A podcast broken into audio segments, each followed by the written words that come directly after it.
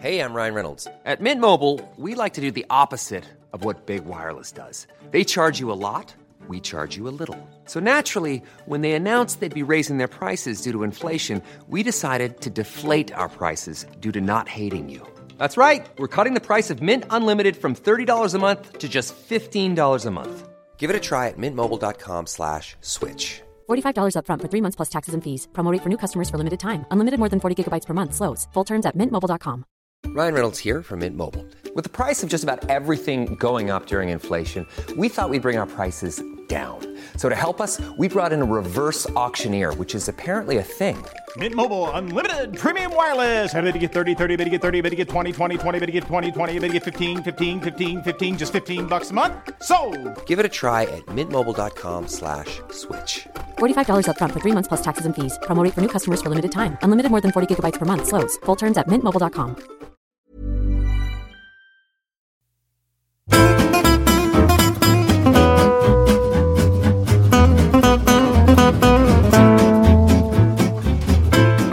Mm, då kör vi då. Då säger vi hej och hjärtligt välkomna till den här veckans episod av Handbollspodden Avkast. En mästerskapsspecial va? EM 2024.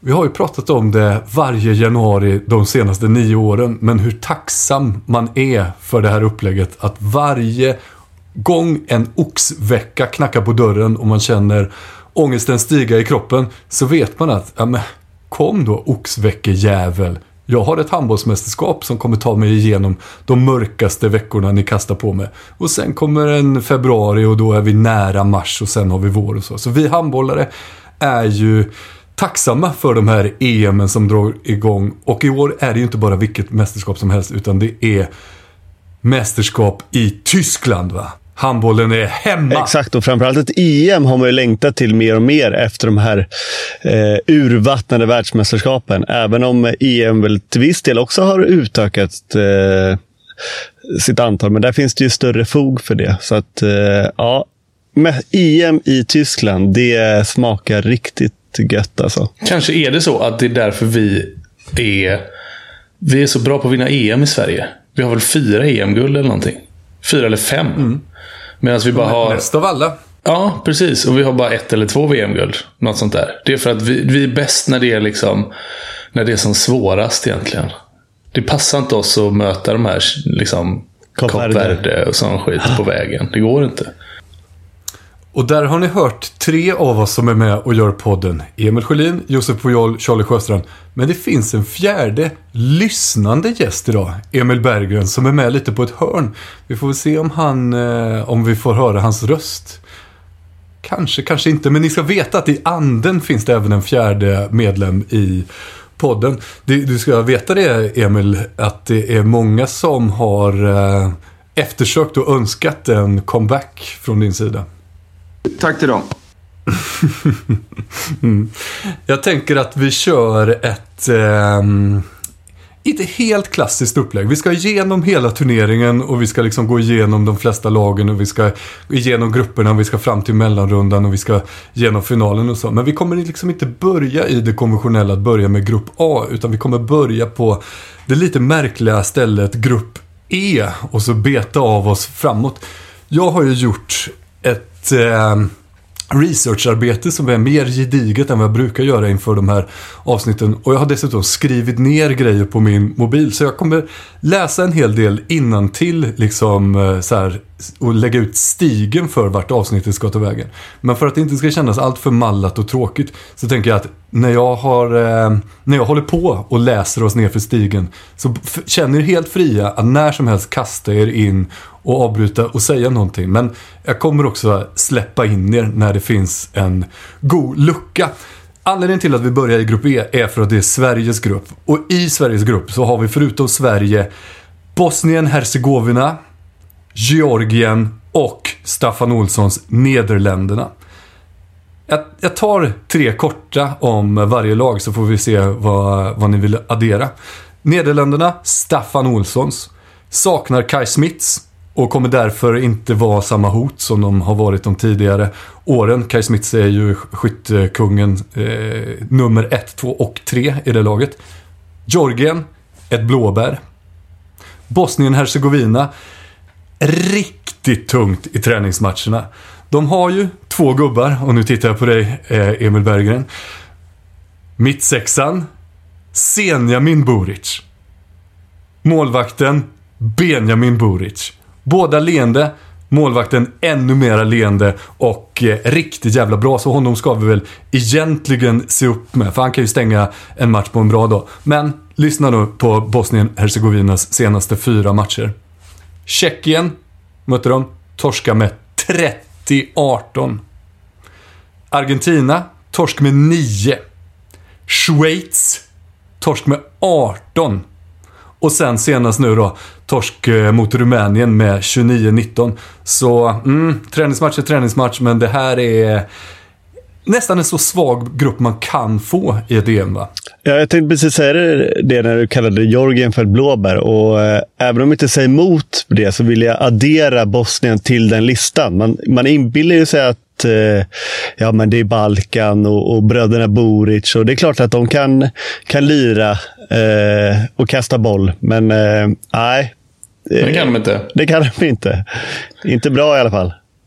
Hade inte vi dem här förleden? I, Jo. Alltså var det förra EM rent av? Ja, något åt det hållet i alla fall. Och, eh, då, då var ju deras bästa spelare en 41-årig vänsternia med, med en karriärslista, eller en klubblista, längre liksom än vad... eh, ja, jag vet inte Längre än vad. din. Ja, ja, men det var helt otroligt. Så att, eh, både Bosnien och Georgien ska ju bli lite... Eh, ska bli mums, munsbitar för Sverige. Jag tar tillbaka det jag sa då. Det här kommer inte passa oss alls. Det är som att ha Kap Verde i gruppen. Och eh, valfritt annat lag. Men kort då om Nederländerna nu då, utan Kai Smits. Hur rädda ska vi vara för dem? Ja, inte lika rädda såklart. Även om eh, så här, jag tror att de med Kai Smiths hade blivit bättre än vad de var eh, förra mästerskapet. Eh, alltså, de har ju många unga spelare som har utvecklats. Ravensberger i mål har gått till Göppingen.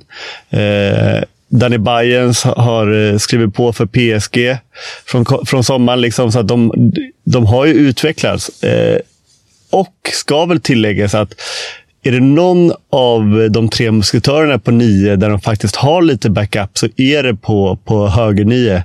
Där de har en... Eh, ja, jag vet inte hur ung han är längre, men eh, han var ung första gången jag mötte honom. Han eh, spelar i Lemgo, Verstein, eh, men är ju inte alls samma spelartyp.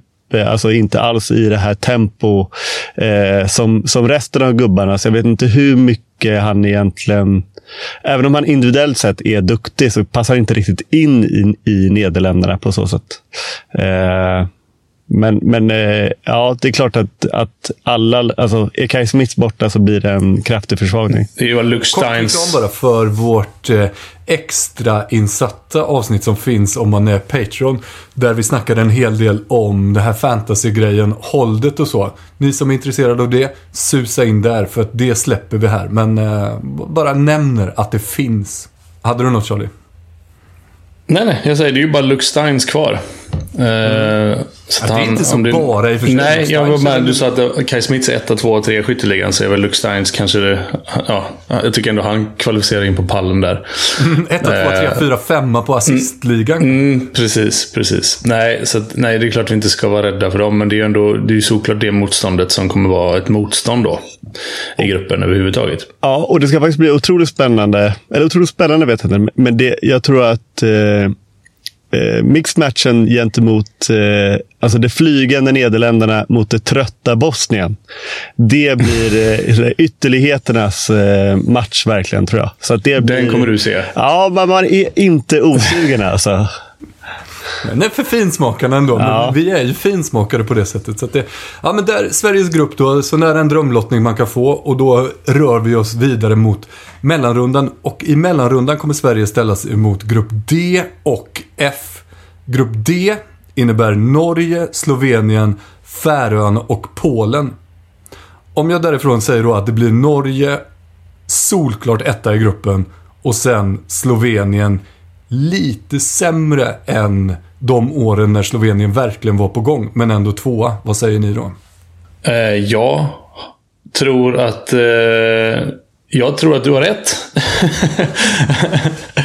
eh, jo, men vad fan. Alltså, visst, alltså, det är Färöarna och Polen som är kvar där. De, alltså, för det är väl tre som går vidare? Mm, nej, två. Är det två bara? Är två. Okej, okay. ja men fan. Då... Ja, det hade, så här, med, med, hjärtat vill man ju lite att Färöarna ska gå långt i sitt första EM. Mm. Eh, men nej, jag tror inte... Tyvärr alltså. Den unga... Den unga flärden där. Det räcker inte. Jag, jag, gammal och tråkig av tradition. Jag tror Slovenien går vidare. Ja, och eh, i, i det här Holdet-avsnittet som ju redan är inspelat, då flaggade ju dock lite Emil Berggren för Polen som eh, har gjort en, eh, har varit lite starkare och har väl gjort någon typ av generationsväxling likt det ungerska damlandslaget. Eh, och eh, tydligen fått, redan fått lite resultat, men saknar ju eh, Morit, Morito, Miroto. Mm. Mm. Som Fy fan är, vad fin han är.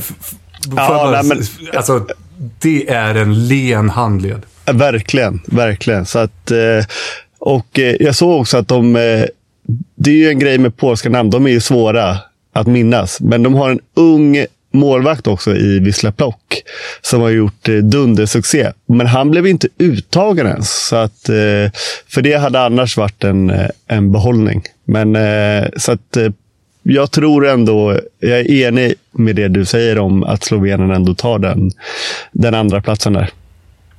Mm.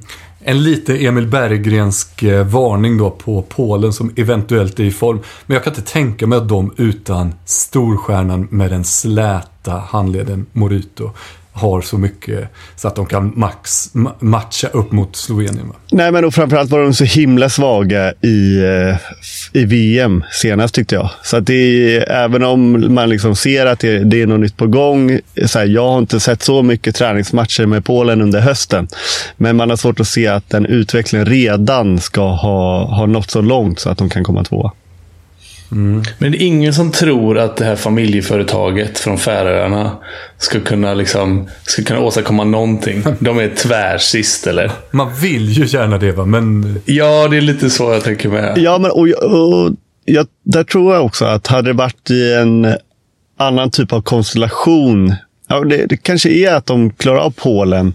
Liksom just för att jag tror att de, de behöver spel, de behöver möta lag som passar dem väl. Och där tror jag inte tyvärr att varken Norge eller Slovenien eh, är liksom eh, speciellt Alltså, Färöarna är ju bra på det här lilla spelet och spelet med, med, med lite tempo och är bra i 7-6 och sådär. Och jag tror att Norge och Slovenien kan hantera det.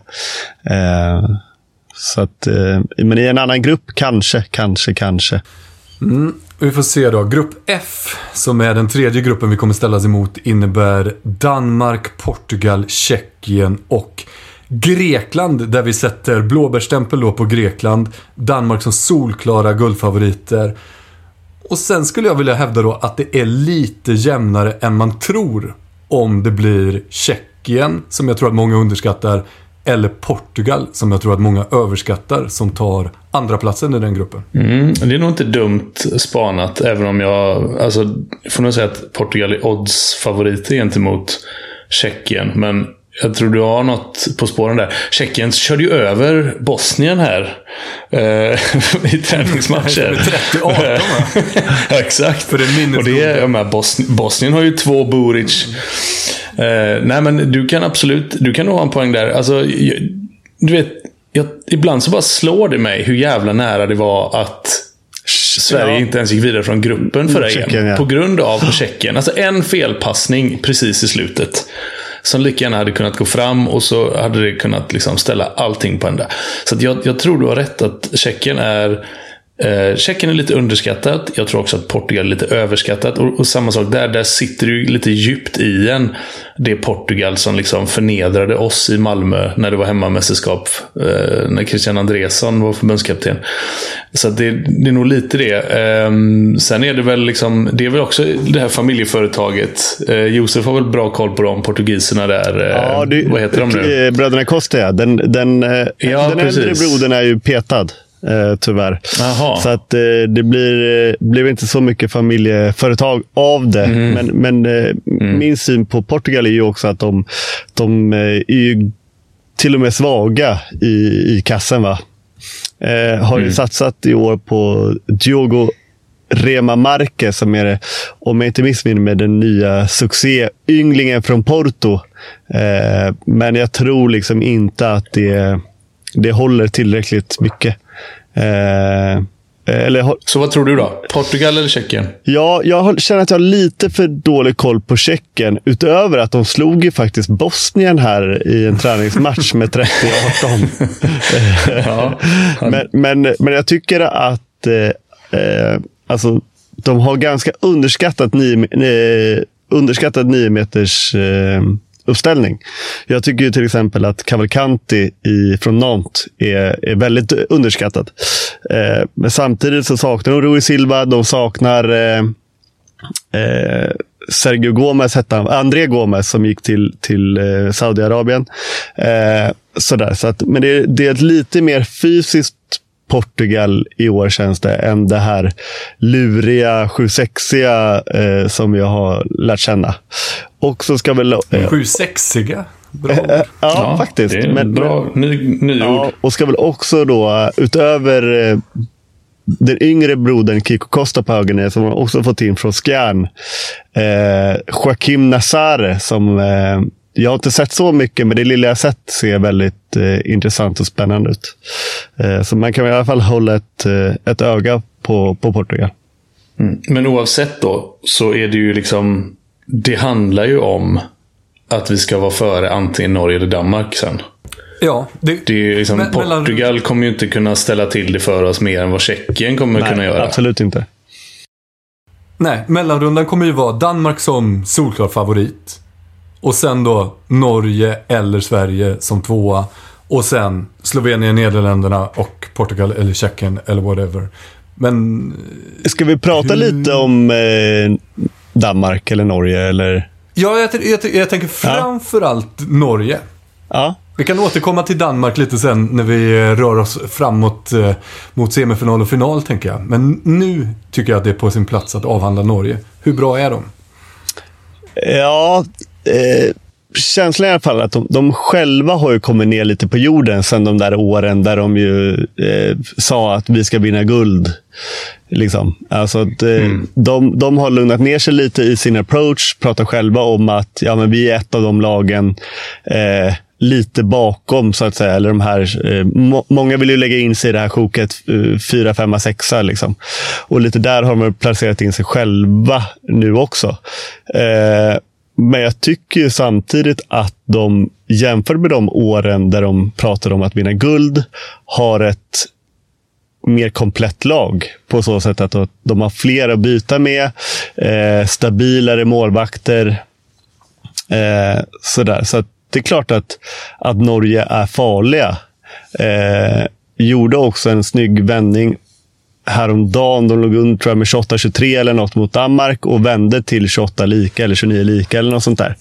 Eh... Ja, men den var, det, det, det, var, alltså, jag såg den matchen och det var, den är helt oförklarlig den. För att det var, jag var imponerad över Norges första halvlek. För då var Norge bra på riktigt. Och eh, Norge vann första halvlek på både liksom eh, målmässigt och på poäng och spelmässigt och allting. Sen i andra halvlek så var det bara Danmark. Danmark var Alltså, de var klasser bättre än Norge. De körde fast gång efter gång Norge. Och Danmark liksom...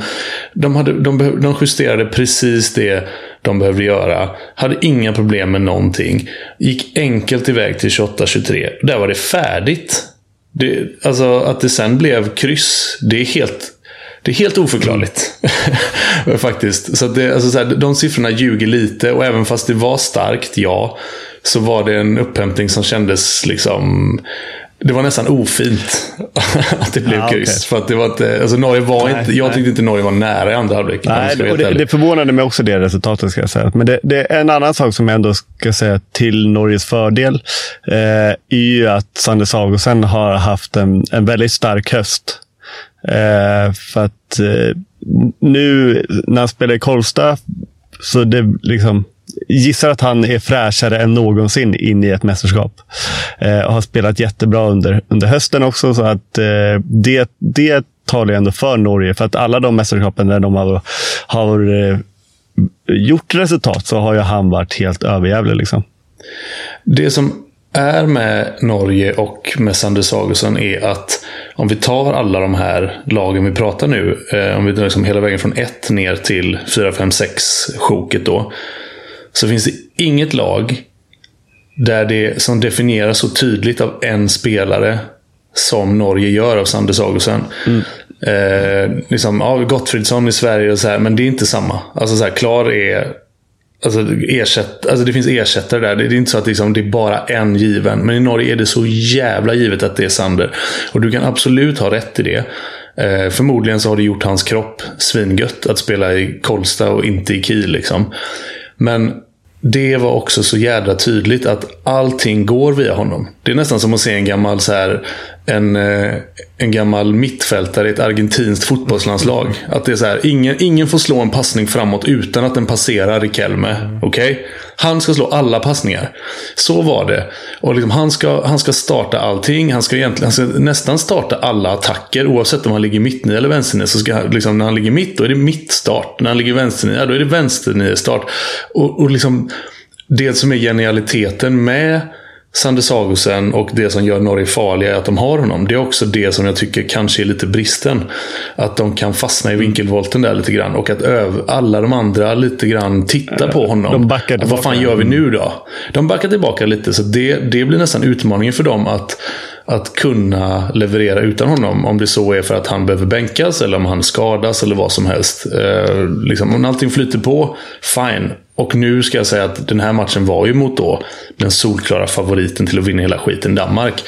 Eh, alltså det kanske är guld och gröna skogar och allting flyter på mot de flesta andra lagen. Men, eh, men det var, som sagt, jag tyckte det var väldigt tydligt. Ja, och det var ju en, en liten svaghet de hade. Eh, förr, så att säga, eller under bergtiden i alla fall, var ju att så här, ja, men nu leder ni med 10 mot eh, Bosnien. Eh, kanske ni ska sätta Sander på, på bänken och de gjorde ju aldrig det.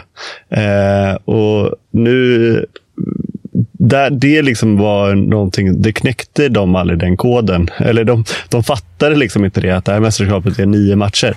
Kändes det som. Hur, hur har de det med eh, byten anfall-försvar nu? För det var ju också ett problem då att de, de vilade ju inte honom. De bänkade honom aldrig på det sättet. Men de kunde heller inte riktigt vila honom bakåt för att de hade så mycket andra eh, byten anfall-försvar och så ville de inte byta anfall-försvar alls och så. Så han fick liksom aldrig vila någonting. Spelade han försvar mot Danmark? Eh, ja, det gjorde han. Eh, så att, eh, för att de... Ja, fan, alltså jag hade inte järnkoll på byten anfall försvar, men han, han spelade försvar. Det var inte så att han liksom... Han hade inte Lövets gamla roll. Nej, då har de, har inte hittat, uppfunnit en ny roll där han vilar bakåt i hela matchen i alla fall. Nej. Nej. Okej. Okay. Nej, för det, det, är ju Sveriges nyckelmatch som jag ser det. Danmark kommer ju vara jättesvåra att rå på i en mellanrunda. Det, det känns som en så här en på tio. Om inget stämmer för Danmark och allt för Sverige kanske. Men det är ju Norge vi ska ha bakom oss då. Det är ju snudd på också att man i en mellanrunda tänker, eh, som du säger, det är en på tio eller en på åtta eller vilka odds man nu än vill ge dem. Att man inte vill bränna den i mellanrundan. För att Nej, det, spara det, den till finalen nu. Exakt. Så man, man ökar sina odds. Då är nästa bara en på sju då, eller vad det nu motsvarande blir. Liksom. Och nu skulle vi ju inte prata om Danmark. Men jag, jag säger det ändå eftersom vi var inne på matchen och så ifall jag glömmer säga det. Att de spelade ju inte 7 mot 6 en enda minut. Eh, Danmark. Precis som de inte gjorde när de mötte Sverige i Skandinavium inför eh, hemmamästerskapet för oss här då. För två, eh, förra året var det Klassiskt Nikolaj eh, Jakobsen. Yeah. Visa yeah, inte absolut. ett dugg vad du har på handen förrän det verkligen Nej, även fast alla vet att de har det. Och, de var så här, de, och som sagt, jag tyckte de spelade ut Norge med 6 mot 6 också. Ja, får jag, fan, nu blir, känner jag mig begränsad här. Får jag säga lite om Danmark? Får jag svara på det, eller? Emil, du får, du får styra ja, här nu. Kör, styra här nu. Kör. Vi behöver inte vara så strikt. Nej, nej, för att jag tycker... Eh, ja, men, eh, Danmark... Jag tror vi sa det inför VM. Eh, i senast att det var länge sedan det var en så tydlig favorit som Danmark var då. Och eh, nu då vill jag då hävda att de är ännu större favorit. Ja. och, ja, men det är bra. Och, men där någonstans tycker jag vi stannar. Okay. Och så konstaterar vi då. Danmark mm. kommer bli etta i den mellanrundan. Sverige kommer bli tvåa. Möjligen då med Norge som det största hotet däremot. Så vi skickar Danmark och Sverige slash Norge vidare till semifinal. Och så rullar vi över då till den andra sidan. För det kommer ju finnas en mellanrunda till. Och om vi börjar då med grupperna där. Så generellt sett så kan vi säga att det är jämnare grupper på den sidan. Om vi sa då att Sverige, Norge mm. och Danmark liksom har lite lättare grupper. Så på andra sidan, där har vi mycket jämnare grupper. Grupp A, som spelar i Düsseldorf. Man gillar ju att säga Düsseldorf, va? Det, det finns något i det. Fin, fin stad också, jättehärlig. Ja. Jag har varit ganska mycket i Düsseldorf. En fin minimalistisk technoscen va? Men framförallt så gillar man ju referensen från, är det Sune Sommar va? Att det kommer 50, 50 000 husvagnsturister eller något ifrån Ja, just det. Eh, uh, Nåväl, där ska det ju i alla fall slås ett uh, publikrekord. För de ska ju spela på en fotbollsarena där. Fortuna Düsseldorfs arena. Så det kommer ju över 50 000 där i... Di ja, det är inte öppningsmatchen faktiskt om vi ska vara helt... Uh, utan det är mästerskapets andra match i alla fall. Men det kommer vara Tyskland emot Schweiz. Där publikrekordet slås. Så de två återfinns i gruppen. Och så finns det också då två andra lag, nämligen Frankrike. Och det får vi väl tippa då att Frankrike kommer vinna den där gruppen. Och sen kommer Tyskland eventuellt komma eh, tvåa. Och sen har vi Schweiz som jag tror hade kunnat göra det jävligt bra om det inte hade varit för Frankrike och Tyskland och att de är ännu bättre. Och sen har vi fjärde laget då, Nordmakedonien där. Alltså det är ju handbollslag alltihop. Det är ju inte som Sveriges grupp. Som du precis konstaterade. Nej, nej, nej, det, här är, det, här är, det, är ju, det är ju fina lag. Ja, liksom. även, eh, Nordmakedonien börjar närma sig. Eh, mm. eh, men, okay, men absolut. De börjar närma sig Bosnien och Georgien. Ja, men de hade nog, det är inte Lazarovs Nordmakedonien. Ett, eh, ja, det är ju visserligen Lazarovs Nordmakedonien. Att han är ja, jo, det, är, det är fan vad sjukt att det är det. Men ja, absolut. Ja. Vilka håller du som favoriter över Josef? Frankrike ja. eller Tyskland? Frankrike är såklart bättre, men Tyskland Precis. på hemmaplan. Ja, exakt. Jag tycker att det är är supersvårt faktiskt. Eh, alltså, Tyskland är ju kassa, höll jag på att säga. Men det, de är ju inte... Ja, men, ja, Charlie, vad säger du? Nej, men, nej, men så här, jag, jag, tycker de var rätt kassa när de vann sist ja, med. exakt. Det är ju det. Men då var det fan i mig. Det var alltså, Tyskland hemma. Alltså, underskatta. Jo, Joakim Larsson lärde mig mycket bra saker men det bästa han lärde mig var underskatta aldrig den tyska hybrisen. och, alltså, den kommer blixtsnabbt och ibland fäller den dem. Men den tar dem också till oanade höjder. För att de går på det så jävla hårt. De, alltså, de är ju humlor om någonting. De tror så jävla hårt på sig själva att de kan liksom de kan vinna skit som de inte ska vinna. Så att jag vet inte fan om jag inte tror att Tyskland kommer lösa den gruppen. Nej, bara för att de är så, har sån jävla skalle. Ja, och jag tycker också att rent handbollsmässigt att Tyskland ser bättre ut än på flera år på så sätt att jag tycker att de har, har fått in en eh, starkare andremålvakt. Även om man fortfarande är väldigt ung, spät. Eh, Reineke Lövens eh, superstora målvaktstalang. Eh, så har han otroliga höjder och han är också så här, även om det, jag tror att det är hans första mästerskap och det, man kan tänka sig att en ung spelare blir liksom tagen av stundens allvar. Fortuna, eh, Düsseldorf 50 000 plus. Liksom. Men han, han är eh, har imponerat på mig på så sätt att eh, på det sättet han hanterar stora matcher förr. Eh, alltså han kom in eh, ännu yngre och vann eh, liksom, pokalen eh, nästan ensam åt eh, Rhein-Löven. Eh, och och så plus att de har väldigt många spelare som är i, i stark form. Alltså Men, och han har ju inte, han har ju inte ingenting att luta sig mot spät heller. Han vet ju att han kan komma in, gör han det jättebra så är det kanon. Gör han inte det, Wolf. Precis, alltså, ja, men, alltså verkligen. verkligen. Det, han det, det är absolut inte, inte han som ska göra det. det. Nej, Nej, verkligen inte. Alltså, men, Wolf är ju verkligen en precis. jättebra målvakt. Precis, men, det, men det, eh, det är ett bättre alternativ än när de liksom eh, letade långt ner i någon gammal mm. garderob och hittade Johannes Bitter liksom, eh, eh, sju, år, sju år för sent. Eh, så, men, men absolut, det här, Wolf kommer ju starta varenda match och stå 97 procent av tiden. Liksom. Eh, men, men så är Juri Knorr, även om lite svagare höst enligt rapporter, men eh, han var otrolig i, i förra mästerskapet. Eh, Golla, Timo Kastening har haft en jättefin höst i Melsungen. Och så vidare. Liksom. Så att det, de, ja, de är luriga. Det, det, enda, det, det enda deppiga är ju att vi kommer sakna avkastfavoriten. Ja, Drux. Druxen. Nej, Henrik Pekkeler. Pekele. ja, och även, och även Winczek. Alltså det, det, det, är ju faktiskt... Alltså försvarsmässigt så är ju inte Tyskland... Nej, alltså det går, de har det går att rikt... skratta åt Pekkeler och Winczek såklart. Men det är ja. ju två jävla vinnare i försvaret. Det är det. Och framförallt det, alltså för att återknyta till det då när de eh, vann det där EM-guldet för x antal år sedan. Det här liksom när de tog sig an rollen att de skulle vara the bad boys. Mm. Liksom. Det löser du när du har två av de största grisarna som finns där. De har inte riktigt samma typ av gris i sitt lag nu. Så att, och då är det svårare att få den här skallen, även, ut, även om du har 50 000 som tittar på dig på Fortuna Düsseldorfs hemmaarena. Så det är väl något som skulle tala för att eh, de inte faktiskt eh, liksom vinner den här gruppen. Nej, och vill, vill också eh, slänga med ett litet tips på en sevärd spelare. Eh, ni minns ju att jag har spelat med Karsten Lichtlein Eh, apropå gamla mm. målvakter. Pöjken där Ja, eller? det är ju inte hans pöjk. Eh, ja, det är inte nej, det? Utan det är hans brorsson eller systerson. Så de är i alla fall släkt. Men eh, Nils Lichtlein eh, är eh, uttagen till sitt första mästerskap och är otroligt fin.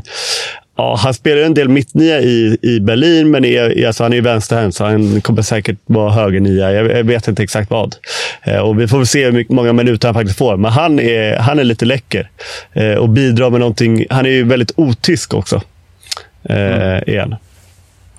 Men alldeles oavsett så skickar vi Frankrike och Tyskland vidare från den gruppen. Jajamän. Och sen går vi vidare då till grupp B, där vi har Spanien, Kroatien, Österrike och Rumänien. Och här spår man ju då att eh, Spanien och Kroatien kommer kontrollera den här gruppen. Vi vet ju att varken Spanien eller Kroatien är lag som kommer vinna med 10 eller så. Men de kommer göra sitt. Vinna med 3-4 mål och så kommer de komma etta och tvåa.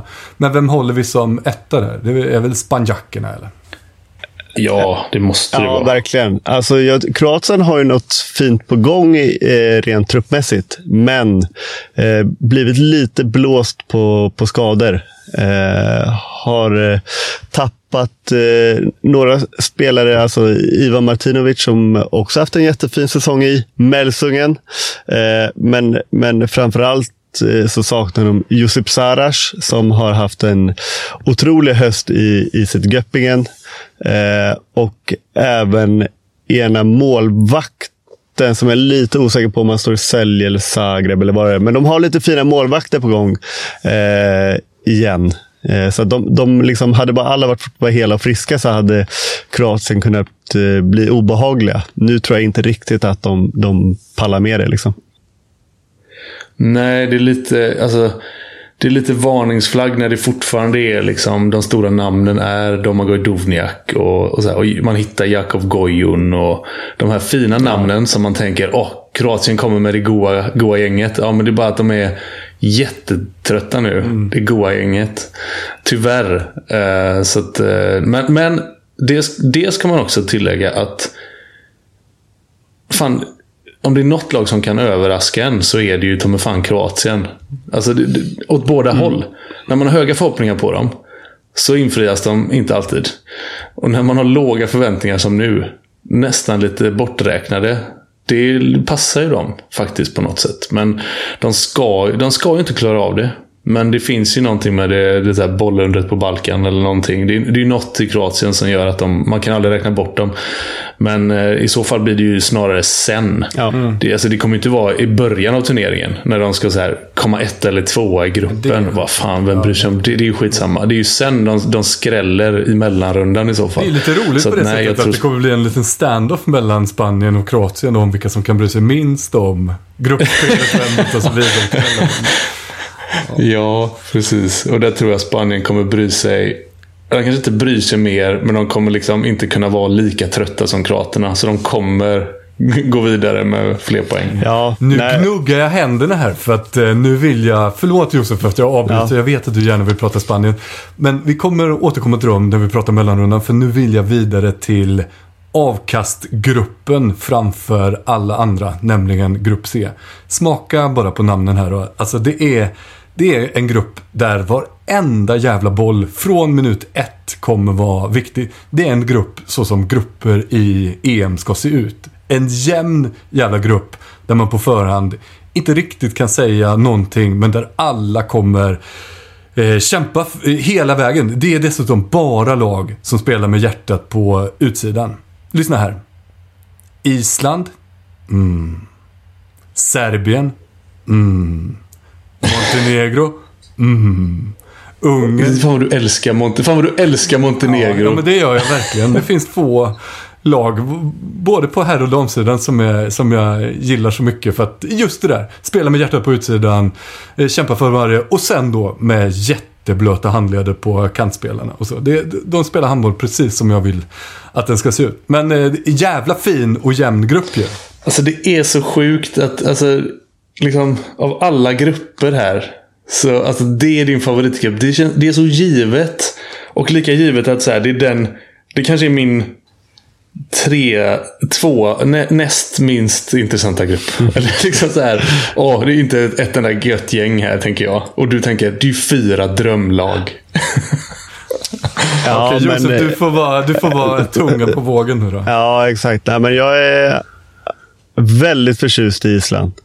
Eh, ja, men det är väl alla. Precis. Men förutom ja, dem, vad, är, vad finns det för gött i den här exakt. gruppen? Sen blir det mindre och mindre gött. Eh, att, grej, jag, jag köper det om man ser till... Eh, men du förväxlar... Man liksom, eh, de ska alla, alla är inte i sin prime. Montenegro är inte liksom... Eh, Montenegro höll jag på att säga. Men, eh, nej, men, men Serbien... alltså Ungern floppade ju senast. Eh, och där tror jag att Serbien, som vi hade högre förväntningar på förra mästerskapet också, de floppade lite också. Där, den matchen blir, blir väldigt intressant, för jag tror att Island kommer lösa den här gruppsegern. Eh, men eh, den andra, kampen om andra platsen blir väldigt intressant. Montenegro tror jag inte så eh, mycket på eh, i det här mästerskapet, eller i gruppen. Men ni måste hålla med om att det är den i särklass jämnaste av grupper? Ja, de saknar ju ett Grekland och ett eh, Bosnien. Mm, ja, men, och de saknade Danmark eller ja, Precis. Ett, ja, ja, men verkligen. Den, den, är, den är läcker, det är gruppen. Jag, jag, jag, jag håller med. Mm, men i varje fall då. Eh, om vi plockar fram då, vad, vad, sa vi nu då? Vi plockar fram Island och sen säger vi att det är ganska jämnt mellan Serbien Det måste vara Serbien. Ja, nej, men, ja, eller fan, nej, Ungern tror jag. Jag tror Ungern eh, ja. inte kommer vara så dåliga att få jag tror att de kommer vara bättre i år.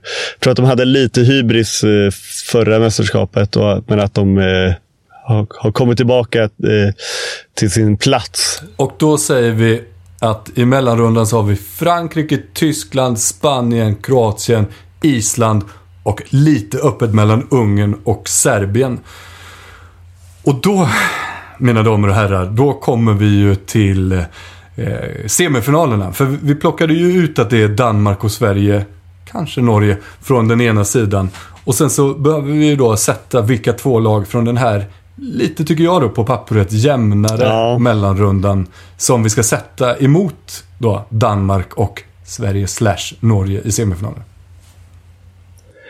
Ja, men tyvärr är det ju Spanien, det ena laget. Det är ju det enda man vet.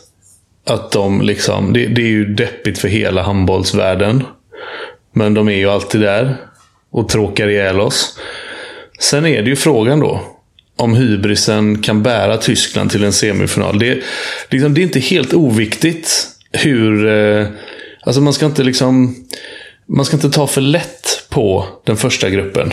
För det är, liksom, det, det är där, redan där det kan avgöras. Verkligen. Om Tyskland, eh, om Tyskland liksom slår Frankrike där och skaffar sig den fördelen de behöver. Eh, men annars så, alltså det är klart att rent logiskt och eh, ska man, jag gissar att oddsättarna har Frankrike vidare och även då Spanien. Men det är så jävla tråkigt. Att det är, liksom, är det som dammästerskapet nu? Att man vet att det är ja. Frankrike, Danmark, Spanien och så då. Det är ju kul att Sverige är ett av de fyra då. Mm. Kanske lite hybris på oss, men det tror jag. Jag tycker Sverige ser bättre ut än Norge. Jo, men det, eh, men det, det är väl liksom odds, det är väl odds-semifinalerna. Absolut. Det blir svårt att argumentera för annat. Men, men lite som du är inne på där, att den här matchen Frankrike-Tyskland blir så otroligt viktig. Även om det såklart det kan gå, gå, gå, hända saker i mellanrundan också när de korsar med, med Spanien och Island. För att, eh, så det kan ju ändra om det lite. Men, men jag ser ju en... Ja, för Island räknar vi bort, eller? Ja, det tror jag mot Spanien, Tyskland, Frankrike. Då, då räknar ja. inte med Island. Nej, inte jag heller kanske. Eller har de lärt sig att spela försvar nu? Ja, det, det, det har de väl aldrig kunnat alltså. Nej, men eh, alltså. Ja, ja alltså man får ändå räkna bort dem, men jag tror att det kommer bli väldigt jämnt. Jag tror Island är, Island är bättre än eh, någonsin, eller på att säga. Men eh, de har ändå ett OS-silver, så det är väl lite väl... Eh, men eh, de är jäkligt starka. Eh, för att det de hade då förra mästerskapet har de liksom lyckats bygga vidare på. De har ännu fler nior, bättre målvakter som ju alltid har varit den här akilleshälen. Liksom. Men, men, men eh, jag skulle också bara vilja nämna det som är Frankrikes akilleshäl och, och som gör att, i och med att den här Tysklandsmatchen blir så avgörande, eh, det är ju lurigt på eh, målvaktspositionen i Frankrike. Eh, där de inte riktigt har den här eh, ste, alltså jämfört med de andra eh, toppnationerna har eh, de här riktigt höga eh, SN, eller vad man ska säga. Utan de har tre ganska jämna målvakter, men som är på en klart lägre nivå än, än de andra. Eh, Remi, Remi Debonet, Samir Bellasen, min tjockiskompis och eh, eh, en framtida superstjärna, Charles tror jag han heter, Bolsingier. Ja, skitsamma. Eh, men jag tror att det är lite tidigt, så där, det är ju det som kan fälla dem i en enkel match här och var. Eh, typ gentemot Tyskland, eh, exempelvis. Men då, då sätter vi upp då semifinallagen som kommer spela i Köln ju på den här... Men ska vi inte, ska vi göra ett Emil Berggren, liksom dagen till ära då, ett yxkastningstips? Mm. Att Sverige liksom, Sverige failar ju, de klarar ju inte, alltså de kommer ligga under med fem mål mot Norge och den här gången kommer de inte kunna hämta upp det. Som de gjorde i EM för två år sedan. Så Norge går till semifinal ihop med Danmark. Och då de två oskönaste mm. från den andra sidan, Spanien och Tyskland, går vidare. Så där har vi semifinalerna. Det är, det, det är yxkastningstipset det. Okej okay, då. Vi gör så då. Och då sätter vi, då sätter vi Danmark mot Spanien eller sätter vi dem mot Tyskland då? Vi sätter Danmark mot Tyskland. Tyskland får bli tvåa, Spanien får vinna gruppen. Då sätter vi Danmark ja, mot Tyskland. Eh, och då kommer Danmark vinna. Skönt. Då slipper vi tyskarna i final. Och sen så har vi då på andra sidan kommer vi ha Norge då som ställs emot... Äh, vi kommer ju inte ha... Norge kan ju inte gå, komma före nej, Sverige. Nej, det går vi får inte fan stryka Norge Exakt. Yxkastet är ju att Sverige åker ut i semi. Det var ett skämt. Ja, ja, precis. precis. Det var ett skämt. vilka sätter vi då? Sverige mot... Eh, då blir ju det mot... Spanien. Ja. Mot Tyskland? Nej, det blir mot Spanien då. Mot Spanien. Okej. Okay. Oh nej, fan också. Sverige kan ja, exakt. Spanien. Åh, oh, vad jobbigt. Men ja, så får vi säga då. Och så då har vi semifinalerna klara för oss där då. Och då... Eller blev det fel nu? Nej, det blev rätt. Nej, men det blev rätt. Och då tänker jag att nu kan vi gå in på de här fyra lagen som vi har satt i semifinaler då. Och prata lite om vad som talar för och emot respektive lag. Och om vi ska börja... Vi, vi kan börja med Sverige då, tycker jag. För att det, det var ju det, ja, kanske sista laget som vi kastade in i mixen. vad vi tycker talar för att Sverige skulle ta sig till final och vad vi tycker talar emot att Sverige tar sig till final. Ja, men alltså det, det har inte hänt så jävla mycket på ett år. Eh, och för ett år sedan så sa jag att jag tycker inte att det är något lag som har en bredare trupp än vad Sverige har. Förutom Danmark. Allting, allting man säger är mm, förutom, förutom Danmark. Danmark. det är sant, vi kan bara säga det rätt. Så vad man än säger om någon så liksom, Danmark de är inte ens med här i snacket. Liksom. Det är som det att man, om vi säger att Sverige ska vinna så betyder det att de vinner silver. Det är vårt. För eh. övrigt anser jag att Kartago måste förstöras. Precis. Eh, vi, vi, har en, vi har ett invift från sidan här också. Förlåt att jag hoppar in, men jag visste att jag skulle hoppa in. Men det här var för sjukt. Eh, har ni sett den danska reklamen inför mästerskapet? Nej. Nej, det har ni inte gjort. Den är så... Ni vet att det finns en debatt om att danskarna är vidriga. Hybris och eh, beter sig och tror sig. Och eh, i allt egentligen. Men kommentatorerna räknar med guld oavsett om det är dam eller herr. De, eh, ja. Ni, ni, har inte sett den här reklamen? Nej. Nej. Jag ska, försöka, jag ska försöka få den här. Jag ska försöka få fram den och sen ska jag försöka eh, få er att trycka ut den. För det här är... Alltså det är så oskönt. Ja, det, no, alltså det, jag har i, ingenting att jämföra med faktiskt. Eh, I oskönhet. Kan du inte de har ju då alltså klippt... De har typ en en minut lång reklam inför mästerskapet. Eh, där de har eh, liksom skojöversatt alla andra länders timeouter, snack i grupp. Eh, och alltså, andemeningen för alla andra lag är att vinna silvret. Exakt det ni pratade om nu. Men de har gjort det på riktigt. De har liksom, Spanien står i tomat bara, nu, nu går vi allt vad vi kan för silvret. Eh, alltså, typ, det bästa vi kan vinna är ett silver. Alltså, typ, alla lag, maxprestation, kommer nå ett silver. Eh, och det, här, det är skojigt. Alltså, det är jättekul grepp och så här. Mm. Men i och med att det är danskarna så blir man ju direkt. Alltså, det kokar i en. Ja, man blir så jävla förbannad. Men du hade ju inte, alltså så här, hade det varit, säg att liksom Sverige hade fått den danska hybrisen efter ett EM-guld nu. Vi hade ju, ja men så här, vi hade ju inte klarat av, vi hade ju inte velat det. Vi hade ju liksom blivit livrädda för den reklamen själva. Och tänkte att nu, nu, nu, nu, nu det här kommer aldrig gå. Nej, varför, varför har vi gått ut så hårt och säger så här? Danskarna, de, jag, jag tror på riktigt de tror på det själva. Jag, jag tror, liksom, jag tror spelarna är noll brydda. Men, eh, men det är då så... Jag, jag, tyckte att det faktiskt var tvungen att sägas. För ni sa ni, du skämtade om exakt samma grej. Mm. Och skrattade lite åt det. Men de, alltså, de har gjort det på riktigt. Så vi, vi måste hitta den här och uh, skicka vidare. Med hög, med hög sannolikhet kommer den finnas på vårt mycket välbesökta Instagramkonto då. Ja, Ja, hoppas det. Och för det är bland det vidrigaste jag någonsin sett i mitt liv. Eh, tack för mig. Ha det bra. ja, fan det är därför han är med. Ja, Nej, alltså, det är bara guldcontenten Berggren är med. Nej, men för att återgå till Sverige då. Så vidhåller jag det. Att eh, det finns liksom...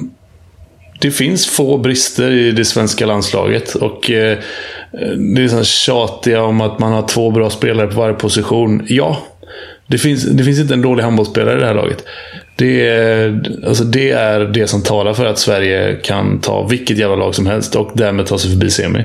Det är väl också ännu jämnare nu än vad det ja. var innan. För att innan tänkte man ju att absolut Lagergren etta och så har vi en jättefin avbytare i Sandell. Gottfridsson, det här är hans landslag och så har vi en jättefin avbytare i Klar då. Och så tänkte man att, ja, på de andra positionerna också är ungefär liknande. Men nu är det svårt för mig att säga vilken av startsexorna, för mot Japan exempelvis då, då bytte de ju på klockan och så hade de olika så, sexor. Jag har svårt att säga vilken jag tycker är bäst av de två. Nej, men eh, precis. För det är också min take på det. Är att allt, allt bra man tänkte inför eh, VM förra året och så har ju allt egentligen bara blivit... Alltså, sen dess så har Lukas Sandell gått till Veszprem Sen dess så har Felix Klar varit Bundesliga höstens absolut bästa spelare.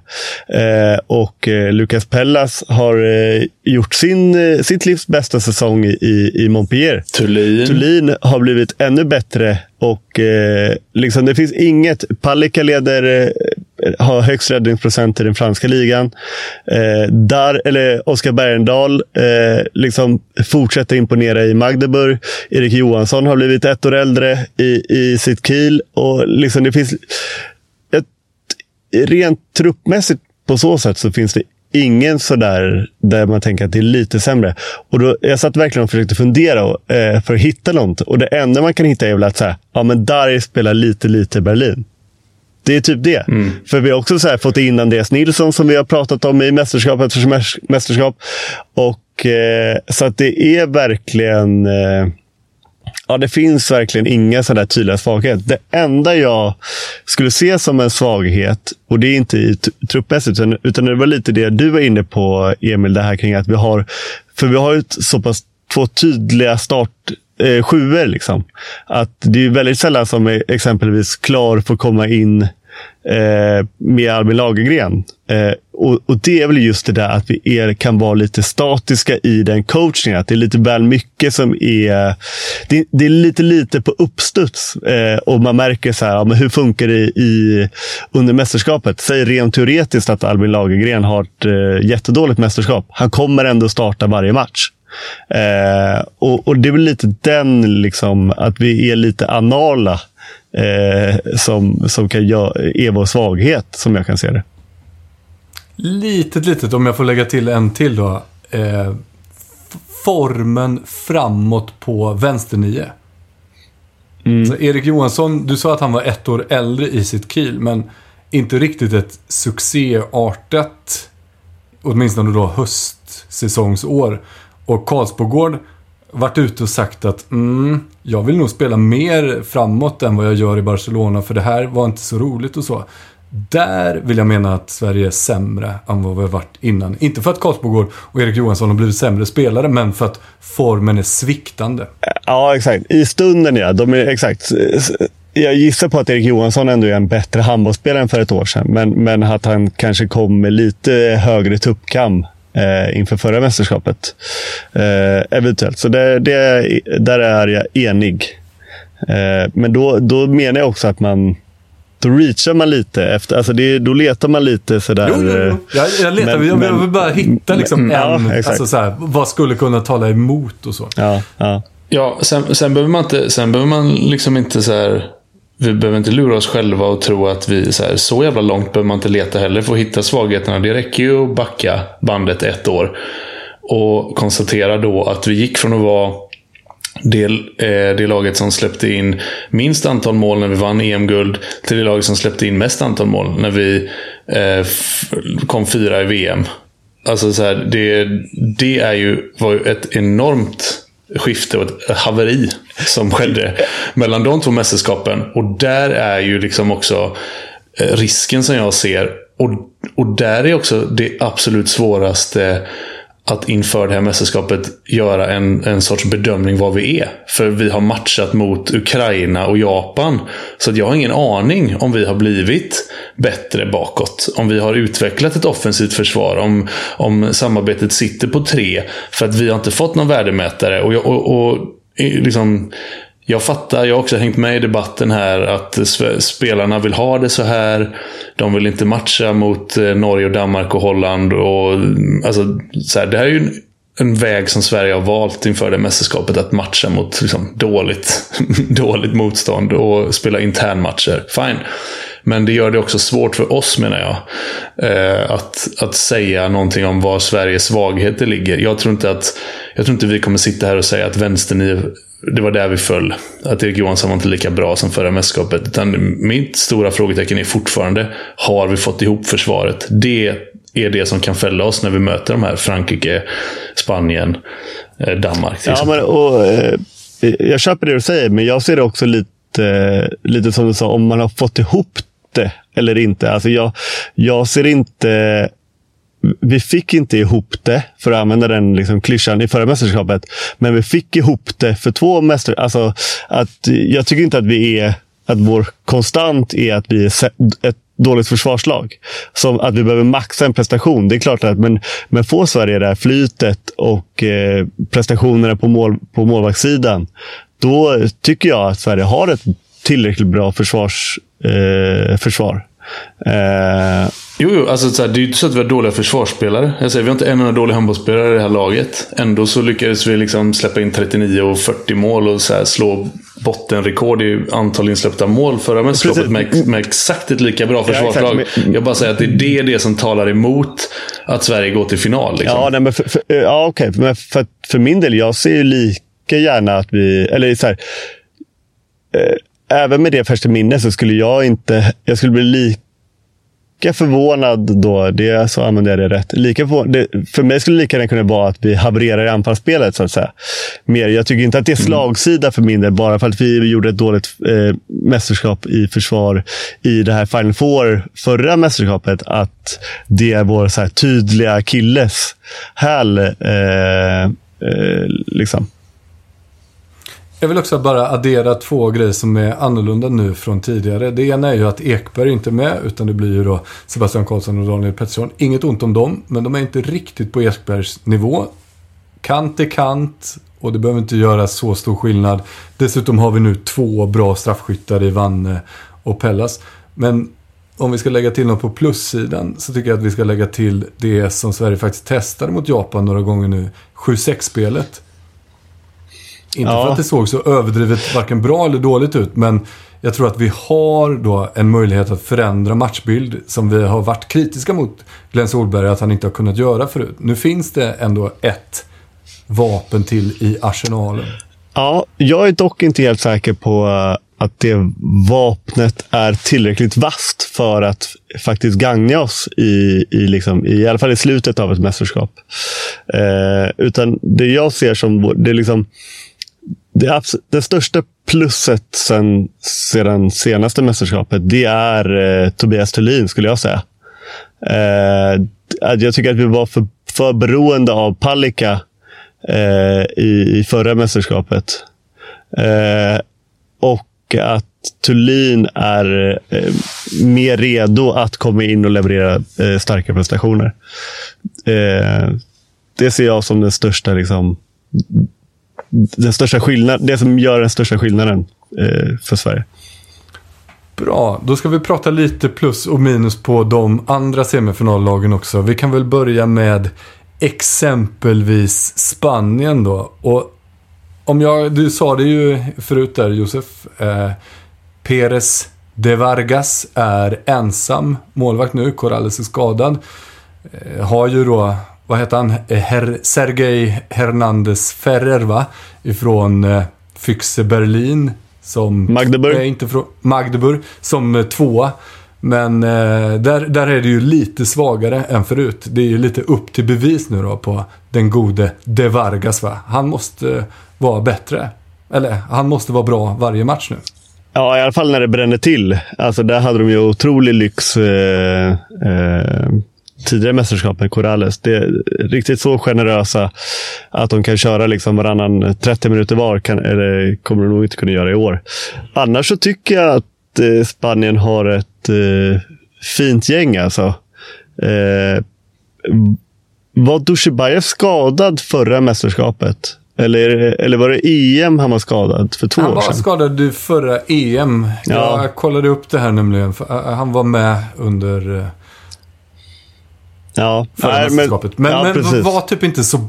Ja, ja skitsamma. Men nej, eh, han är ju tillbaka nu. Men han har ju varit skadad nu under hösten också. I och för sig ja. tillbaka och är, är väl i hyfsat gott slag. Men ja... ja. Nej, men för att, för att annars då så... Det som jag tror utöver Dushibayev, som egentligen alltid är bra för Spanien i alla fall, är att jag tycker att de, de högerhänta alternativen är, är bättre. Det är inte bara Dani Dushibayev utan Ian Tarafeta och eh, Agustin Casado eh, tycker jag är, är, är, bättre än tidigare och ger liksom... Eh, att det behöver inte vara Canellas längre, även om han ju såklart är uttagen och är med. Eh, men, men att de har lite mer, mer eh, högerhänta alternativ. Eh, och sen så är det ju också det här, det som de ju har Spanien. Det är ju det här som är så, för oss i alla fall, svårt att ta på. Alltså det här spanska. Mm. Eh, spelsystem, det, spelsystem, spelsystem. Ja, men exakt. Och det som ju passar Sverige så dåligt och, och, och gjorde det i, det, i, i bronsmatchen förra året, eh, är det väl. Att, eh, att de har så många alternativ i, i det kollektiva. Liksom.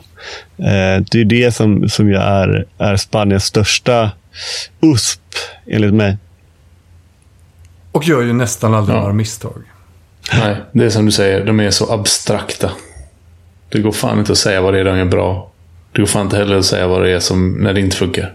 Jag kan inte det. Och sen satte vi ju då Tyskland som eh, det fjärde laget där, så då får oh, vi gå igenom... Det var ju ett yxkast. Ja, precis. Vi, Men vi, får ta vi det skulle då. kunna gå igenom både Tyskland och Frankrike för att vi, vi, vi tror väl ungefär lika mycket på båda de lagen. Men Tyskland då, eh, mittnian, Juri Knorr, eh, kommer ta 90% av alla beslut som kommer tas i det här laget. Wolf kommer stå när det bränner till. Två bra spelare. Sen har vi Golla, tvåvägs bra. Vad har vi mer att lägga till? Ja, eh, nej men det, det är ju några så gamla gamla bekantingar ändå. Eh, Grötski springer ju kring där och ser arg ut på höger sex. Och, ja, dock skadat sig. Eh, Missade mästerskapet. Jaha, Precis. vad fan. Han var med. Ja, skadade sig idag eller igår eller något sånt där. Åh oh, fan. Ja. ja, ja, Good catch. Ja, du kör en Timo Kastning där då istället antar jag. Ja, precis. De har ju också praktiserat ja. lite med en, eh, en, en eh, nia på höger sex eh, likt ett annat mm. Danmark för att eh, mm. eh, täta upp i, i defensiven. Eh, Kör de Steinert där ja, då? Eller Semper? Det, det, eller exakt. Jag vet faktiskt inte vem det är. Jag gissar på Steinert. För att Semper är ju inte mm. någon försvarsspelare riktigt. Eh, men annars är... Alltså de har ju en ny generation. Eh, jag tror att de är noll, noller, de här. Jag, jag nämnde ju eh, Lichtlein förut. Och eh, de, det eh, ungdomslandslaget som han tillhörde ihop med David Spät i, i mål och sådär. De, det är ju den nya generationen tyskar. Eh, mm. Och min gamla lagkompis eh, Marian Michalczyk är också med. Som eh, bara, i alla fall härom veckan typ, eh, ledde assistligan i Bundesliga. Vilket man inte hade kunnat tro när jag spelade med honom. För då var det, då var det väldigt mycket fokus på sitt eget avslut. Men nu han, han spelar liksom lite så här lite mittnia i, eh, i Hannover nu då. Eh, kamperar där ihop med Jonathan Edvardsson. Så att... Eh... Men, men eh, det som är liksom... Om Tyskland ska få, få ihop det så är det ju liksom den här... Eh, Ja, bad boys-grejen höll jag på att säga. Men, men, men det här hemmaplans eh, tokiga hybrisen. Det är ju den Fan, som... Ja, vi, vi, vi, stryker Tyskland nu. Nu när vi pratar om det. Jag, jag tror inte en jävla sekund på att det här är jävla skit kommer vara i semifinal. Nej, nej men eh, okej. Okay. Vi, vi, stryker dem, men vi, kan, men vi brasklappar då. Vi kastar ut dem och så ja, kastar vi in Vi behåller det här. Vi behåller ja, det här. Ja, men jag vill bara, precis. Jag, vi kastar ut dem, men jag vill bara brasklappa dem. För att det är ändå så att är, de är inte tillräckligt... De är egentligen... Jag tittar nu på Kai fucking inte... Hefner. Jag får upp en bild på Kai Hefner. Det är inte en semifinal höger nio liksom. Det... Nej, det är Nej, sant. men ut, det, Frankrike ska in. Ja, men det är, precis det, här jag, det är precis det här jag menar. Ja. Att egentligen är det här inte ett tillräckligt bra lag. Nej. Det här är som du säger. Du, med ett, liksom, de har jättemånga 4 plus-spelare. Inte tillräckligt många 5 plus-spelare. Men de, de, de har mycket 3 plus-spelare vill jag säga. Jag tycker du är lite överdrivet ja. hård nu bara för ditt ärkesvin nummer uno inte är med. Men det är precis det här. De är egentligen tillräckligt bra för att vara topp 4. Men de har en fruktansvärd hybris på hemmaplan. Jag säger bara det. Det är allt. Mm. Så kan vi kasta ja, ut honom. Så kastar vi in Frankrike istället. Och då, då vill jag direkt pr prata om vad som talar emot Frankrike. Och det som talar emot Frankrike, förutom det vi har varit inne på, det är att det är OS-år. Det är Tyskland. Ja, just ja, det. vet vi om Frankrike Klassisk. och OS-år. Ja, då går de lite sisådär i EM ju. För att de bygger framåt och så vidare. Men jag vill säga att det här är Karabatis sista säsong i landslaget. Han vill plocka med sig lite guld nu. Ja, han skiter väl i guld. Jag, jag tar in en eh, sidekick här, ja. Berggren. Vill bara påminna folk om det här med OS-år. Um, så skrev Nollan Gran, eller sa, satt i tv för ett tag sedan och berättade att i OS-år då är Frankrike alltid bäst på mästerskapet. Vilket var direkt felaktigt. På OS-mästerskapet kanske han menar? Han måste ha fattat det. Han menar OS-år. Det var inför ett mästerskap. Han stod i tv, SVT. Eh, och eh, jag vet att ni kommer klippa bort det, för ni vill inte ha en fade med SVT och Nollan Gran. Men det var direkt felaktigt och, under, och under, underbygger framförallt det Emil Schelin vill prata om nu. Det får vara kvar. Men tillbaka till Frankrike då. Du, du var inne på det Josef. Inte en tydlig första målvakt längre, utan det är... Ja, nej, men precis. Jag tror att det, det är... Ja, jag vet inte riktigt hur de resonerar där. För att alltså, Bossinger och, de, och Debonet står ju ihop i Montpellier och där är också ganska liksom, från match till match vem som står. Och så har vi ju Samir Belesen som vi pratat lite om kring hösten. Absolut stark eh, säsong i Kiel, men första mästerskapet och inte i nivå med de här andra toppmålvakterna. definitivt inte. Eh, har dock har tagit lite tuffa och häpnadsväckande beslut eh, från, från förbundskapten Gill när han lämnade hemma till Bobrier och eh, Amerik Min eh, från, från mästerskapet. Så att det blir, eh, som är två då högerhänta eh, eh nior vilket för mig då säger, för att jag fick en känsla för, för något mästerskap eller två sedan att de skulle gå bort lite från det här eh, bara lira vänsterhänter, remeli och Mem hela tiden. Men nu känns det nästan som att det går ännu mer mot det. Eh, och, och så får liksom vänsternio eh, vara lite mer backup. Jag väntar ju dock fortfarande lite på Elohim Prondis mästerskapsgenombrott. Eh, jag varnar ju nästan alltid på honom känns det som. Eh, mm, är det han som blir knivhuggen? Det var eller? han som blev knivhuggen. Eh, ja, var det precis, det måste vara förra VM då, eller? Ja, eller EM. Ja, i, jag, kom, jag minns nej, inte. Jag, tror det var för två år sedan. Jag tror också det var för två år sedan. Men, men i och med att Brie och Min är, är borta så tror jag, en, och Karabatic inte pallar spela 60-60, liksom, så tror jag ändå mycket på, på honom inför, inför det här mästerskapet. Eh, annars är det ju det gamla vanliga Frankrike som vi har. Eller ja, inte gamla vanliga. Det är inte Narciso Fernandez eh, längre. Eh, utan det är ju de här, eh, men som vi har lärt känna de senaste åren så, och som ju var så bra förra året. Um, Kentan Mahé tycker jag eh, landslagsmässigt har eh, fått en ny vår de senaste mästerskapen också. Man ska inte underskatta honom. Nej, och han, jag tycker att han är, han är en jävligt bra joker. Eh, alltså han är, i min värld, jag tycker att det är en lite överskattad mitt-nia, men en mm. underskattad goalgetter. Ja, eh, exakt. En pådrivare, jada jada, kommer in, avgör matcher. Precis, precis. Så att, eh, men, men absolut. Eh, jag tror att i slutändan så kommer det vara Emeli, Mem och Karabatic som, som spelar, där Karabatic bara passar bollen till Dika Han bodde ju på, bodde på Södermalm, grabben, när han var ung va? Han spelade ihop med, med en annan. Ja. Jo, vi kommer nog få höra det. kommer nog få höra mm. det. Eh, för övrigt, Frankrike är ju mitt eh, favoritgäng. Jo, det ante Efter eh, Sverige. Det är ju det, alltså så här, det är ju de jag helst vill ska vinna om inte Sverige vinner. Det ligger verkligen i linje med, eh, med dig. Och jag, det finns inget lag... Vilket är ditt gäng? exakt. Det, finns inget lag jag unnar en vinst mindre än Frankrike, ska jag säga. Är det ja, sant? Det tillsammans med Spanien. Vad har de gjort dig? Ja, men, Vad har de gjort dig? Ja, men, i, I grund och botten så är det väl bara emotionellt. Men det finns ju också någonting ifrån Bengan-åren. När de sa att... Okay. Eh, nu kommer jag inte ihåg exakt vilket mästerskap det var, men där Frankrike vann. Jag tror att det var eh, när Frankrike var på hemmaplan. Va? 99 och, va? VM? Ja. Nej, det var Egypten. Aha, 99. Ja. Låt oss inte fastna 2001 kanske? Mm. Och sen var det ju Italien där. Ja, ah, skitsamma. Men då i alla fall Bengan Boys gick ifrån banketten för att de tyckte att eh, fransoserna betedde sig illa. Och så sa de att det där eh, mm. dryga, stroppiga gänget, det, det, det, kommer vi inte acceptera. Och sen dess, tillsammans med då, att min eh, ja, men, närmsta vän är lite så här frankofil och håller Zidane och liksom det, liksom fotbollsfrankrike. Åh, Zidane. Och så. Och så, ja, Åh, fy fan, det är min favoritspelare genom alla Ja, men det är tider. klart det är. Ni är precis likadana. Liksom. Det är klart att jag inte kan argumentera mot det. Och jag, jag fattar att det inte landar så snyggt när jag kastar fram Henrik Prekeler och Marco Materazzi då. Men det, det, det finns något fint i förstöraren Älskar också. Materazzi. Älskar Materazzi.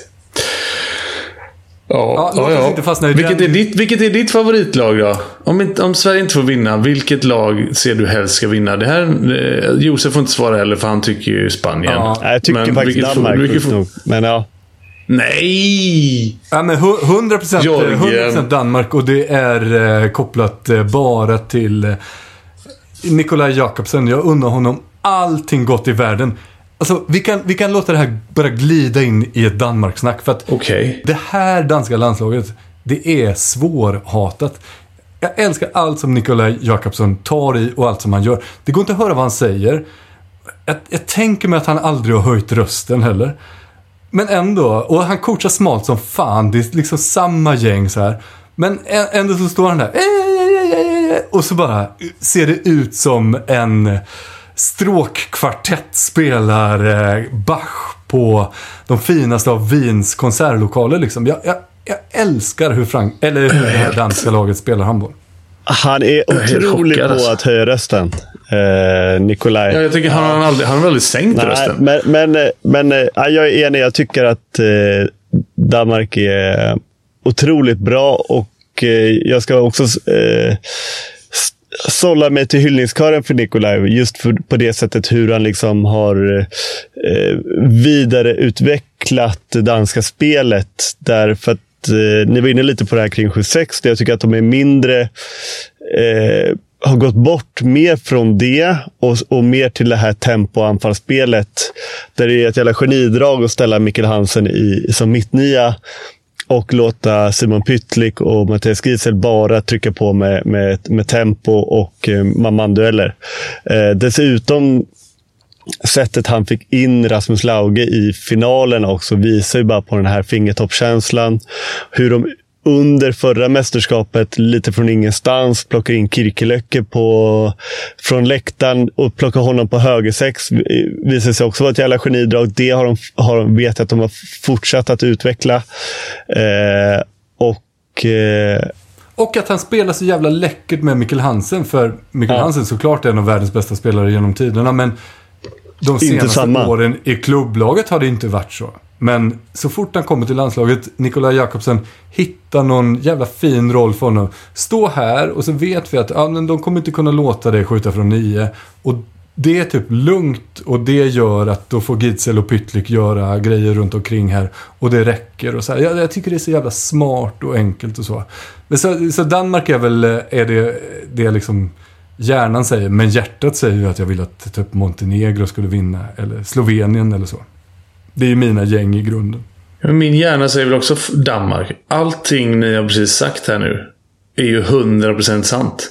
Men du pratar precis om emotionella saker. Ja men det, det, det är hur kan, du emotionellt. emotion, hur kan du emotionellt gilla Danmark? Det är ju helt unheard of. Detta Danmark. Ja, detta Danmark.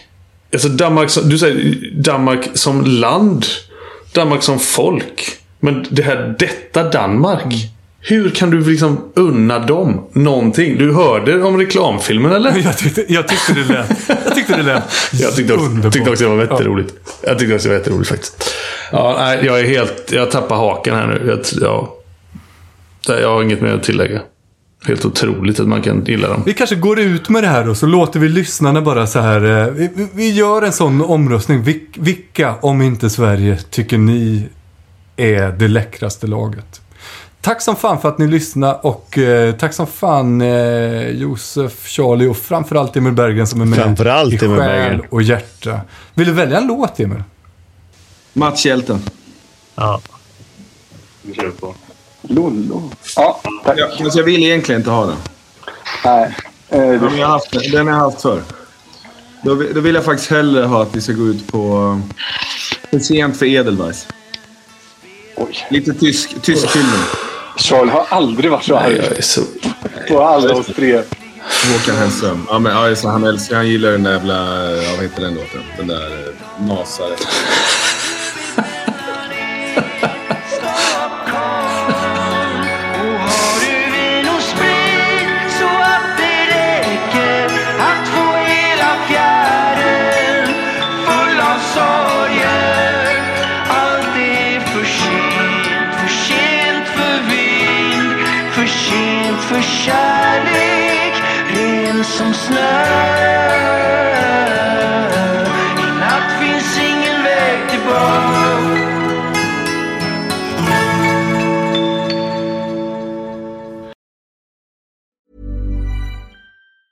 Tired of ads barging into your favorite news podcasts? Good news. Ad-free listening is available on Amazon Music for all the music plus top podcasts included with your Prime membership. Stay up to date on everything newsworthy by downloading the Amazon Music app for free or go to amazon.com slash news ad free. That's amazon.com slash news ad free to catch up on the latest episodes without the ads.